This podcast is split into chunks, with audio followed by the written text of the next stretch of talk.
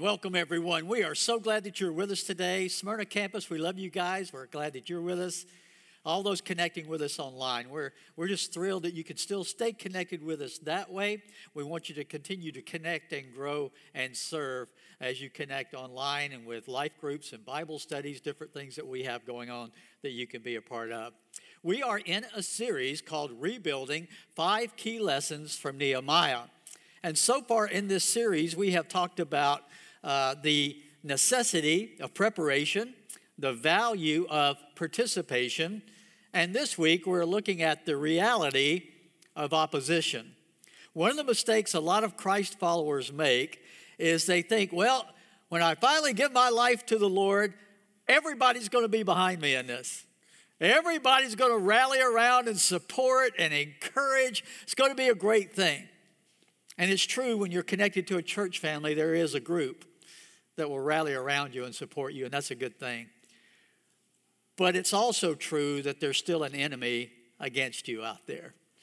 And that enemy will look for every opportunity, every person, every situation that he can use to oppose you as you seek to get your life where it needs to be in your walk with Christ, in your relationship with the Father.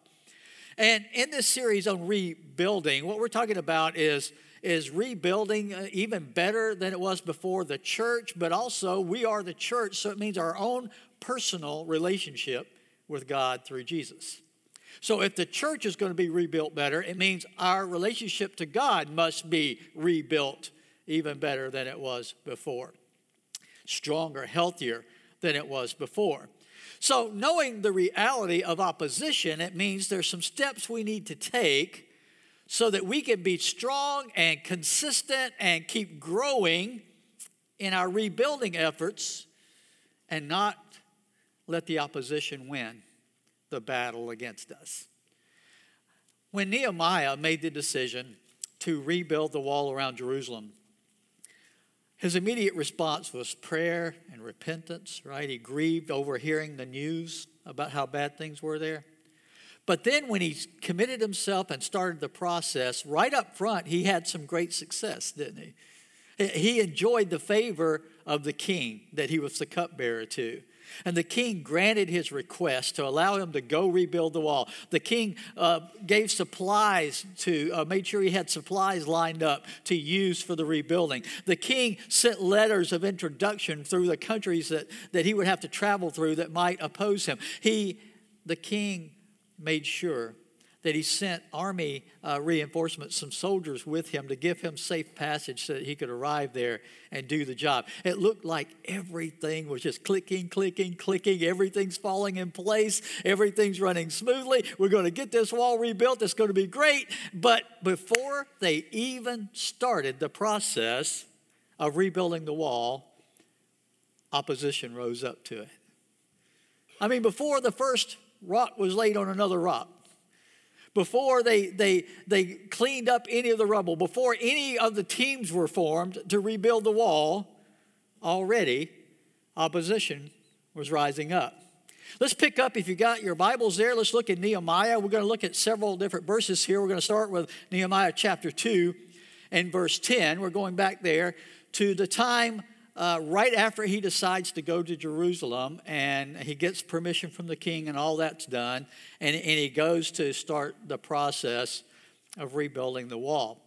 And in chapter 2 and verse 10, here we find that already there's opposition. When Sanballat the Horonite and Tobiah the Ammonite official heard about this, all right, this plan. Now, likely they heard about it because of the letters that the king had done to give him introduction as he traveled there and arrived there. Those letters of introduction from the king, giving the king support and care and provision for him, and telling the people to welcome him and, and, and uh, to support what he was doing.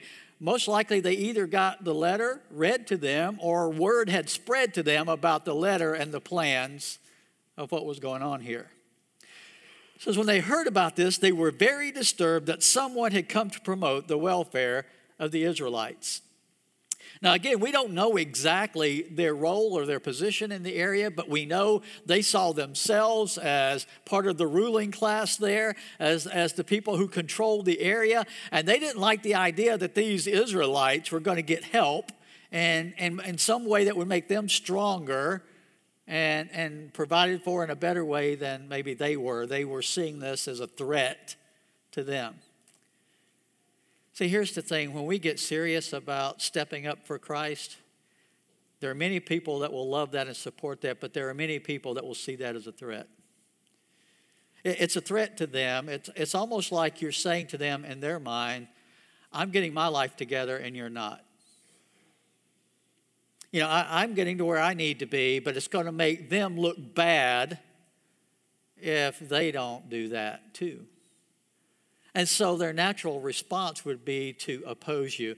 If you've ever tried to do something that the rest of your family wasn't really on board with, you can kind of understand. Let's say you've decided, I'm going to eat healthier than I've been eating, but the rest of your family hasn't made that decision yet, right? So you start making different choices on food. And, and you're doing it for your own health, and you, you may even be encouraging your family, come along with me in this journey, let's do this together. But not all of them have been convinced yet that this is necessary, that it's even good. And so, even though they love you, and, and, and really they want what's best for you, they're not yet at that place that you are. So they they aren't really on board. And when they're not really on board, they might do things maybe without evil intent, that hurts your effort to eat healthy now. Like, you know, you fix a meal that you think is going to be a good, healthy meal, and they, they're not exactly complaining, but they're not exactly enjoying it and thanking you for the meal either, right? Uh, there's just little subtle things they're doing that show they're not really supporting this. These enemies weren't subtle at all.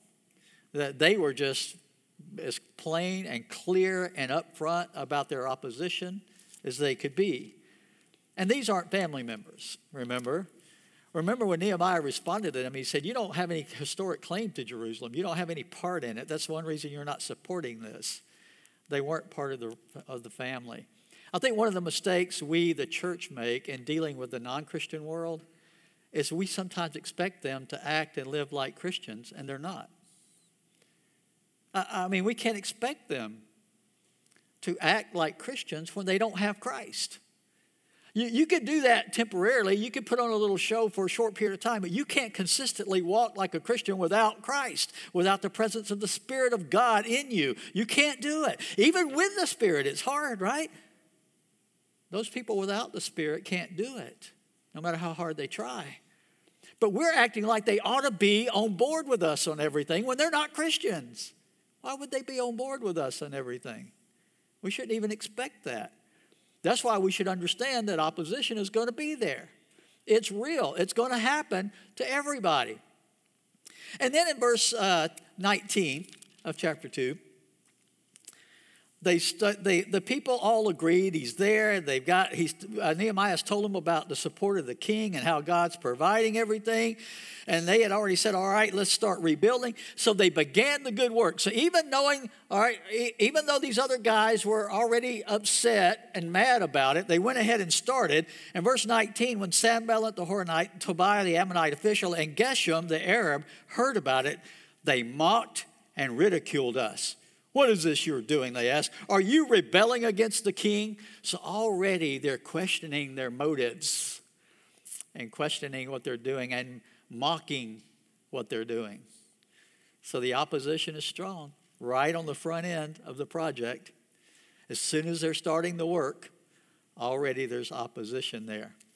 Well, then I want to look a little later on, uh, chapter 3, you know, they've got all those work crews out there working, 42 separate work crews. And then in chapter 4, we begin with verse 1, they're, they're progressing now. You can actually see the wall going up now at this point. But it's still early on. They're, they're still uh, not, not very far along, but you can see now this is serious. They aren't just talking about it. This wall is going up. And in verse 4, uh, chapter 4, verse 1, when Sanballat heard that they were rebuilding the wall, he became angry and was greatly incensed. He ridiculed the Jews, and in the presence of his associates and the army of Syria, Samaria, he said, What are those feeble Jews doing? Will they restore their wall? Will they offer sacrifices? Will they finish in a day? Can they bring the stones back to life from those heaps of rubble, burned as they are? Can't you just hear the voice dripping with sarcasm? But here's something else the opposition will almost always do they will recruit others to come along with them to oppose you.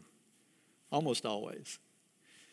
You see, they feel better about themselves if they can get some other people to criticize and complain and ridicule like they're criticizing and complaining and ridiculing. If it was just them, they would begin to feel kind of stupid, right? I mean, you, you, know, if you're the only one saying those things and acting that way, you begin to stand out like a sore thumb, like maybe you're the problem, not the other people, right? But if you can get some people to go along with you, convince them to be on your team, right? Against the others, then it makes you feel more like, okay, I'm on the right track here to make fun of them and ridicule them. It's okay for me to do that because other people are now in agreement with me on that. So he's trying to get these other people on board with him. And I love the sarcasm continuing in verse 3. Tobiah the Ammonite, who was at his side, said this What they are building, even a fox climbing up on it would break down their wall of stones. Now, you have to understand the, the ridicule here. They're, they're, they're taking these stones, probably reusing a lot of the stones that were there in the rubble to rebuild the wall. They're right there. And the stones would probably still be fine to use. They may need to be cleaned up a little bit and smoothed over or whatever, but they would be okay to be reused. So they're out there getting these stones and clearing out rubble and putting the stones back in place in the wall, uh, mixing up the mortar and getting the stones in place to get the wall back where it needs to be, piece by piece, rebuilding the wall. And they were probably feeling pretty good about it until they said this if even a fox climbed up on that wall, it would crumble. You have to understand a fox is not very big, doesn't weigh very much. And they're saying if even a little low light fox climbed up on that wall, it would just fall apart. Now, remember, the work crews are not construction crews. These are people that worked other jobs, that had other businesses, that were not skilled laborers in that kind of work. So already they probably are concerned Am I doing this right? Is this going to be okay? And then they have these people making fun of them in the process of how feeble their efforts are in rebuilding the wall. Here's my point if we're going to really stand out in our rebuilding for the Lord, his church, our own personal lives. Remember, we are the church. That's where it's got to start, getting our lives where, it need, where they need to be, and then working together to rebuild the church in a stronger, more powerful way than it was before so that we can have even greater impact for the kingdom. We are going to face opposition. So, when you know that, when you know that in advance, there's some ways for you to respond to that knowledge that will help you be able to endure and have success even in the face of opposition. So, we're going to look today at three principles to overcoming opposition. Just very quickly, three principles to overcoming opposition. The first principle is the principle of preparation. Preparation. It's always best to prepare in advance when you know there's going to be opposition anyway. I'll give you a hypothetical situation, just off the top of my head here. Let's say you are part of a football team from a state like uh, Georgia okay? Uh, just hypothetically.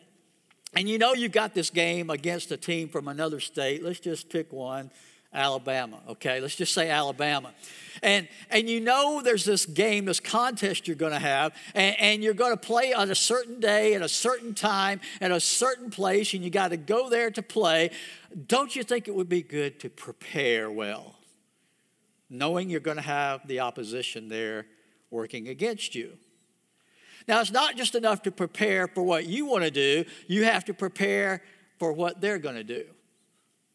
And, part of the preparation should maybe you look at history and say, well, in the past, hypothetically speaking, this team uh, had allowed us to take a lead in the first half, but they've always come back to win in the second half, all right? Let's just say theoretically that's how it's worked before.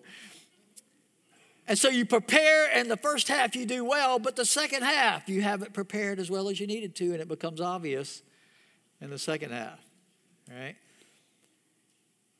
You see, in our Christian life, it's great to start well.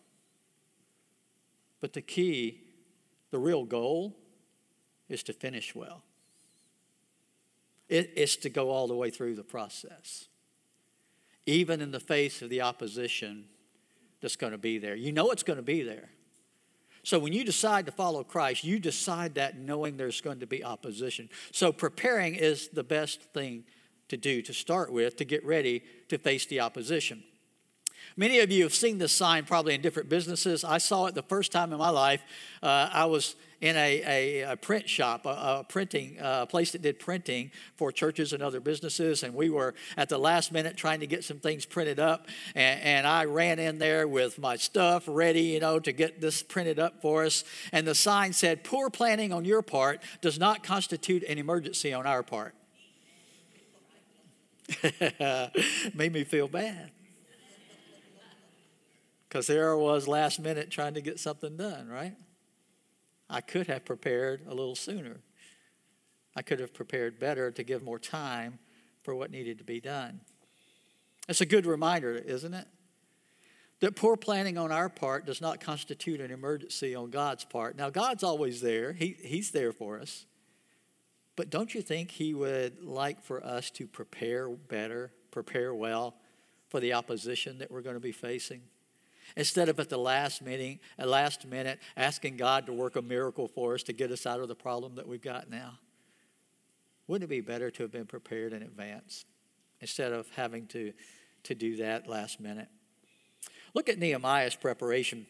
In chapter 2, if you go back, remember he had already gone to the king, he had already uh, gotten all the provisions to get there and some supplies to get started with and all that. But notice in verse 11 of chapter 2, it says, When I went to Jerusalem, and after staying there three days, all right, so he's getting to know the lay of the land again. He hasn't been there, uh, or maybe his whole life, but certainly not recently had he been there. And he, he'd grown up in a foreign country, right? So he, he's he probably doesn't even remember much about the place. So he's there for a few days. Then it says, verse 12, I set out during the night with a few others. I had not told anyone what my God had put in my heart to do for Jerusalem. There were no mounts with me except the one I was riding on. So did he start rallying the troops without a plan? No, he, has, he hasn't even told anybody there yet what he's going to be doing because he understood the importance of preparation for what he was trying to do for the Lord, for how he wanted to honor God. He knew he needed to prepare well and plan well for what he was wanting to do. So, verse 13, by night I went out through the valley gate toward the jackal well and the dung gate, examining the wall of Jerusalem. Wouldn't you like to be on the team that was uh, assigned the rebuilding of the dung gate? Somebody had to do it, right? So he's out there examining all the, the, stuff that's out there, all the problems that they've got to deal with, okay? Uh, examining the walls of Jerusalem, which have been broken down, its gates, which have been destroyed by fire. Then I moved on toward the fountain gate and the king's pool, but there was not enough room for my mount to get through. So I went up the valley by night, examining the wall. Finally, I turned back and re entered through the valley gate. The officials did not know where I had gone or what I was doing, because as yet I had said nothing to the Jews or the priests or the nobles or officials or any other uh, others who would be doing the work. So before he assembled the team and challenged them to do the job, before he led them and forming those groups to rebuild their sections of the wall, he took the time to look at the situation, study it carefully, and make a plan that he felt like God would want him to make to get the job done. I'm convinced that we as Christians could have a lot better success rate in facing Satan, our greatest opponent, if we did a better job preparing for the opposition. We wait until we're in the middle of the struggle and we cry out to God to save us. But we haven't spent time in prayer ahead of time. We haven't spent as much time in the Word as we should have been spending in the Word. We've been neglecting our support of the work of the kingdom and being involved in using our gifts. And we've not been fellowshipping with other brothers and sisters in Christ consistently and yet we walk out there onto the battlefield every day without that preparation in place. And we wonder why we're not more successful. We wonder why we stumble and fall so often. The Bible says to put on the full armor of God, right? The whole armor of God. Get yourself ready for the battle. Don't walk out there into the battle without the armor in place that we need to have. Careful preparation always beats frantic desperation, and it depends on quality information.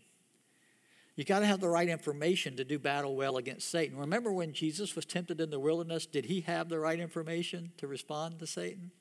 Yes. You know how he responded? He quoted scripture right back to the face of Satan every single time. He had put that scripture into his heart and into his mind, so he had prepared for the temptation before he got out there into the wilderness. And we walk out into the wilderness around us every day as Christ followers without the preparation we need to have. In 1 Peter 3, Peter tells us this, beginning in verse 13. Who's going to harm you if you're eager to do good? But even if you should suffer for what is right, you are blessed. Do not fear their threats. Do not be frightened. But in your hearts, revere Christ as Lord. Okay, so he says you don't have to be afraid of the enemy as you go out as Christians. If you do this, first, you've got to revere Christ as Lord. In other words, you you've already submitted yourself to His Lordship in your life. That's where you start getting prepared, is, is making your relationship right with Christ. But then he adds this always be prepared. This is not Boy Scout code here. This is scripture. This is for followers of Christ. Always be prepared to give an answer to everyone who asks you to give the reason for the hope that you have. Which means, where do you have to put God's word? not on the shelf at your house, not on the coffee table in your living room, but in your heart and in your mind, so that you are prepared to answer rightly those who would question why you have faith in Christ, why you would choose to follow Him. Be prepared all the time for that. But he says, do this with gentleness and respect, keeping a clear conscience, so that those who speak maliciously against your good behavior in Christ may be ashamed of their slander.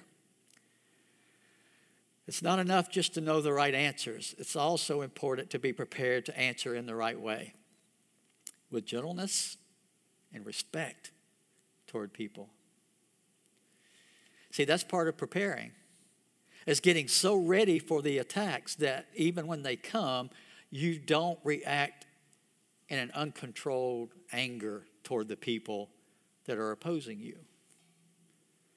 Now, all of us get angry at opposition to Christianity. Eh, the sin is not getting angry, the sin is allowing the anger to cause you to do things you shouldn't be doing, to say things you shouldn't be saying, to respond in ways you shouldn't respond.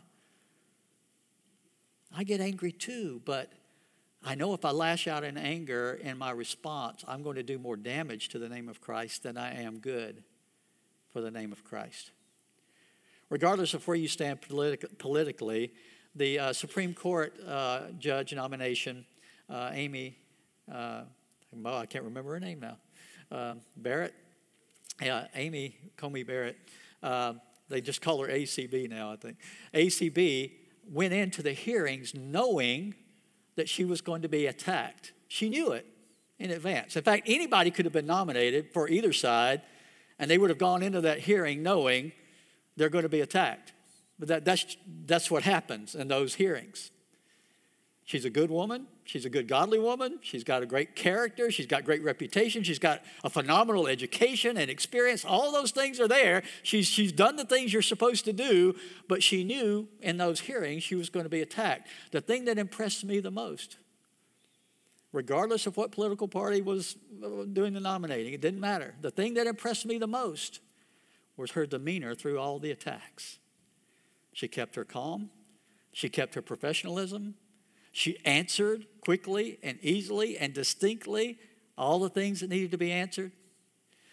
And she did it without notes, which was amazing, right? You talk about preparation. She had no notes with her at all. They asked her to show the notes that she had, and she held up a blank pad that was on the, on the podium there, right?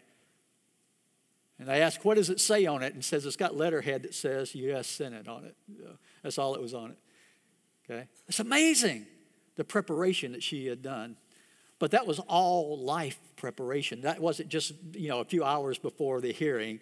she had been preparing her whole life to be able to respond to people that way who were going to oppose her. Now, whether you support her or not, it's the nominee. That's not the point. The point is, she understood opposition was going to be there and she prepared the way you're supposed to prepare. We know as Christ followers, opposition is going to be there. Let's do a better job preparing to answer well the opposition that we're going to face without anger, without attacks, even if they attack us. That, that's going to be the key to being able to have impact and influence. So, the first step then is preparation. The second step is, is inspiration. I saw this quote a while back, many years ago, and I really like it. It said, Nothing of consequence happens apart from inspiration. Nothing of consequence happens apart from inspiration. You look back at all the great accomplishments in history, whether it's wars that have been won or, or, or, or great achievements in literature or art or whatever it is, there, there's been inspiration behind it. Something that inspires inspired the person, the individual, or the group, or, or the nation that accomplished that great thing. They were inspired to do what they did. And as Christ followers, if we're going to consistently walk well with Christ and be the example we need to be and, and have victory over the opposition, it's going to have to be uh, that we make sure in our lives we have consistent inspiration coming into our hearts and into our minds.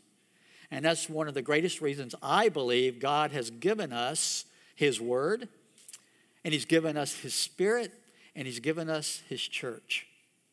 It's so that we could have that consistent presence of inspiration in our lives. Because we need to be inspired to hang on and do what God is calling us to do. In Nehemiah 2, let's look at verse 17 and 18. Remember, he, he went in and looked at everything and got a plan together. Verse 17, it says, Then I said to them, you see the trouble we are in? Jerusalem lies in ruins and its gates have been burned with fire. All right, so the inspiration started with here's the real news. This is what we're really dealing with. This is not easy. But then he adds this Come, let us rebuild the wall of Jerusalem, and we will no longer be in disgrace. I also told them about the gracious hand of my God on me and what the king had said to me. And then they said, All right, let us start rebuilding. You see, he took the time to inspire them before they started the work. Now, here's what you have to know. If you know the whole story, and we're going to be looking over the next uh, week here too at, at more of the rest of the story here over the next couple of weeks, but, but here's what happened. All along the way, the opposition didn't go away. It kept coming back. And all along the way, he kept coming back to them and reminding them and inspiring them and encouraging them because you have to have consistent inspiration to hang on when the opposition doesn't stop, when the opposition doesn't go away. You need to have consistent inspiration coming in to offset it. He kept reminding them that God was in it that this was not Nehemiah's plan, this was not their plan, this was not uh, something that they just came up with on their own, that this was something God was in. And if God is in it, that's inspiring, right? This is not something that, that, that is just going to be by man's will and man's power. This is going to be undergirded by God's presence and power and provision, and that's inspiring.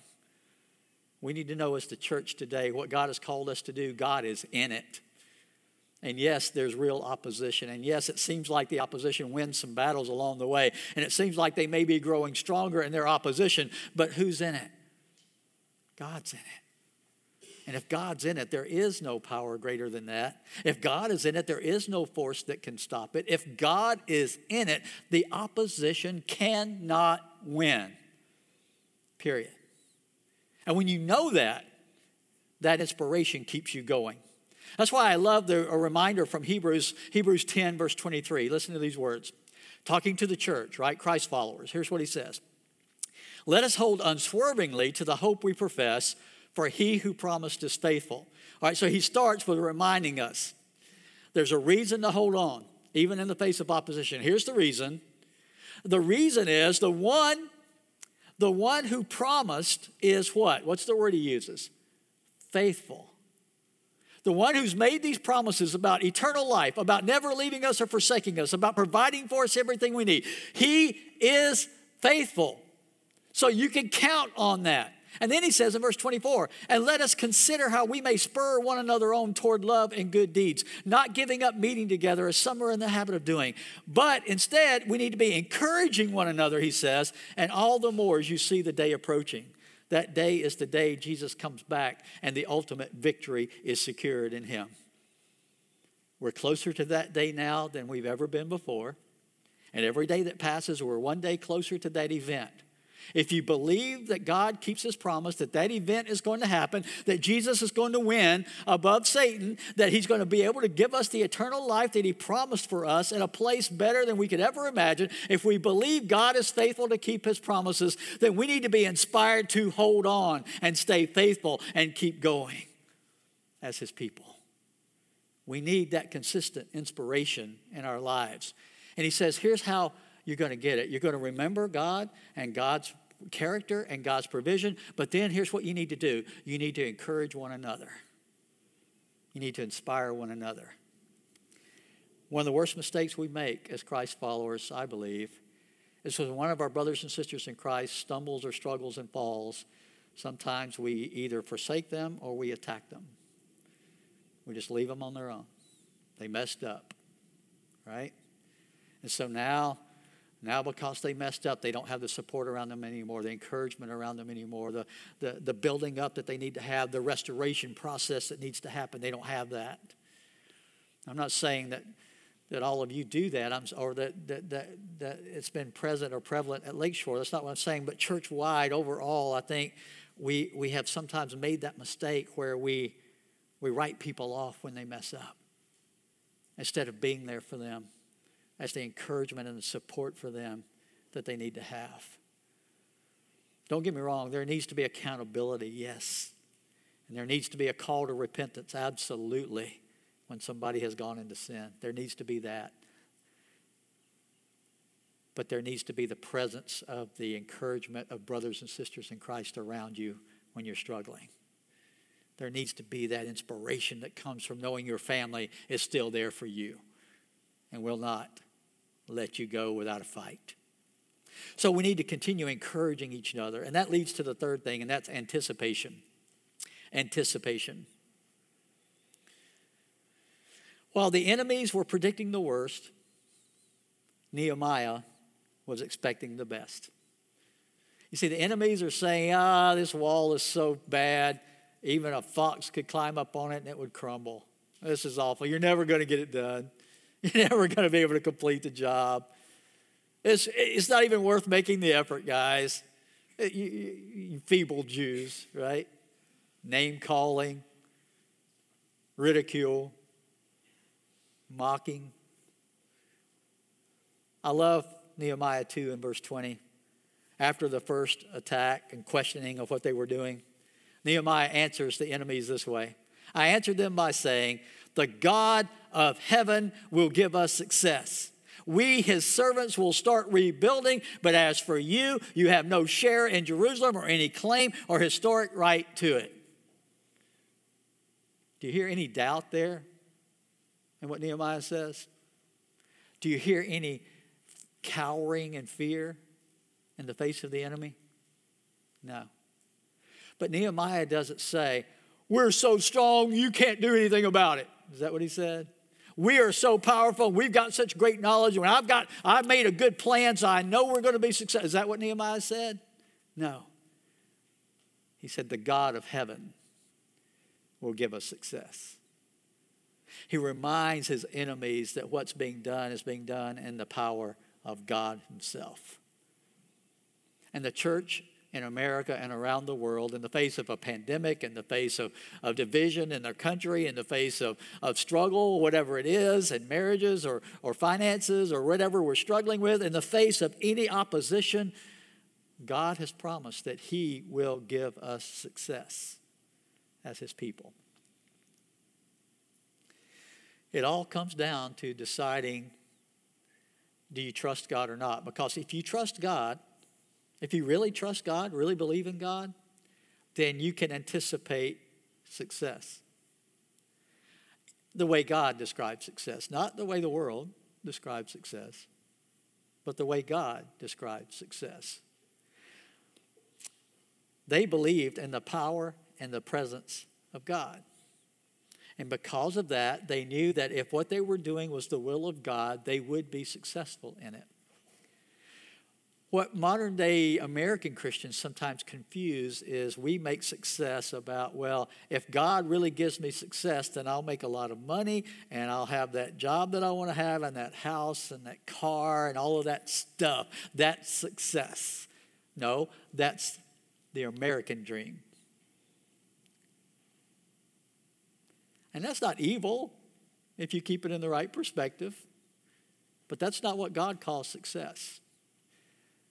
You can write this down. If you want to know the definition of success in Scripture, you can write this down.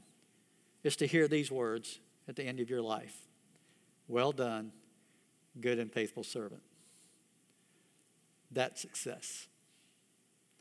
If you can get to the end of your life and hear God say to you, Well done, good and faithful servant, you have been successful. More than anything else, those are the words I want to hear at the end of my life. Not great car, man. Isn't that great? You had that car. That car will be destroyed by fire if it's not already rusted away. Great house, man. That house will crumble and fall and be burned up. That's not great success. Well done, good and faithful servant. Enter into the joy of your Lord. That's success better than anything else you could ever have accomplished in your life. And it's only by the grace of God that you could hear those words, and I could hear those words. But what a great accomplishment in life to get to the end and have God say, Well done, good and faithful servant. In Ephesians 3, verse 14, Paul speaks of, of God's presence and power and provision and how we need to respond to it this way. He says, For this reason, I kneel before the Father, who's from, uh, from whom every family in heaven on earth derives its name. I pray that out of his glorious riches he may strengthen you with power through his spirit in your inner being, so that Christ may dwell in your hearts through faith. And I pray that you, being rooted and established in love, may have power together with all the Lord's holy people to grasp how wide and long and high and deep is the love of Christ, and to know this love that surpasses knowledge, that you may be filled with the measure of all the fullness of God. And then he adds this Now to him who is able to do immeasurably more than all we ask or imagine, according to his power that's at work in us. To him be glory in the church and in Christ Jesus throughout all generations, forever and ever. Amen. Nehemiah kept reminding those people of what God had already done and what God had promised to do, and that He would give them success. So they weren't relying on their own strength. They weren't relying on their own power, they weren't relying on what the world could give them. They were relying on God's power and presence and provision. I can remember in the Old Testament, another section in Deuteronomy, when Moses is leading the people to the promised land that God said he was going to have for them, he was going to give them. A land flowing with milk and honey, right? A, a great place that God was going to give them. But all the way to the promised land, they faced opposition after opposition after opposition, struggle after struggle after struggle, hard thing after hard thing after hard thing. But you know what Moses did? In fact, somebody counted 16 times Moses said this to them as they faced the struggles. Remember what God did for you already remember what God did for you already. How do you know you can count on God to be faithful? Remember what God did already for you. Let's pray. Father, we thank you that we've been reminded today from Nehemiah's example of, of the reality of opposition. If we're going to honor you, if we're going to live for you, we are going to face opposition. There is going to be struggle. There are days where it's going to be harder than others, days where there's going to be great joy and excitement. And sometimes the days of struggle seem longer and harder and seems like there's no end. And we're going to be tempted to give up and give in to the struggle. And when we're facing those times, Father, it is so important for us to remember. To remember what you've already done for your people throughout the ages. And right now, to remember more than ever before the greatest example of love and sacrifice that has ever, ever happened in the world. We need to remember right now what you've done for us. It's in Jesus' name that we pray. Amen.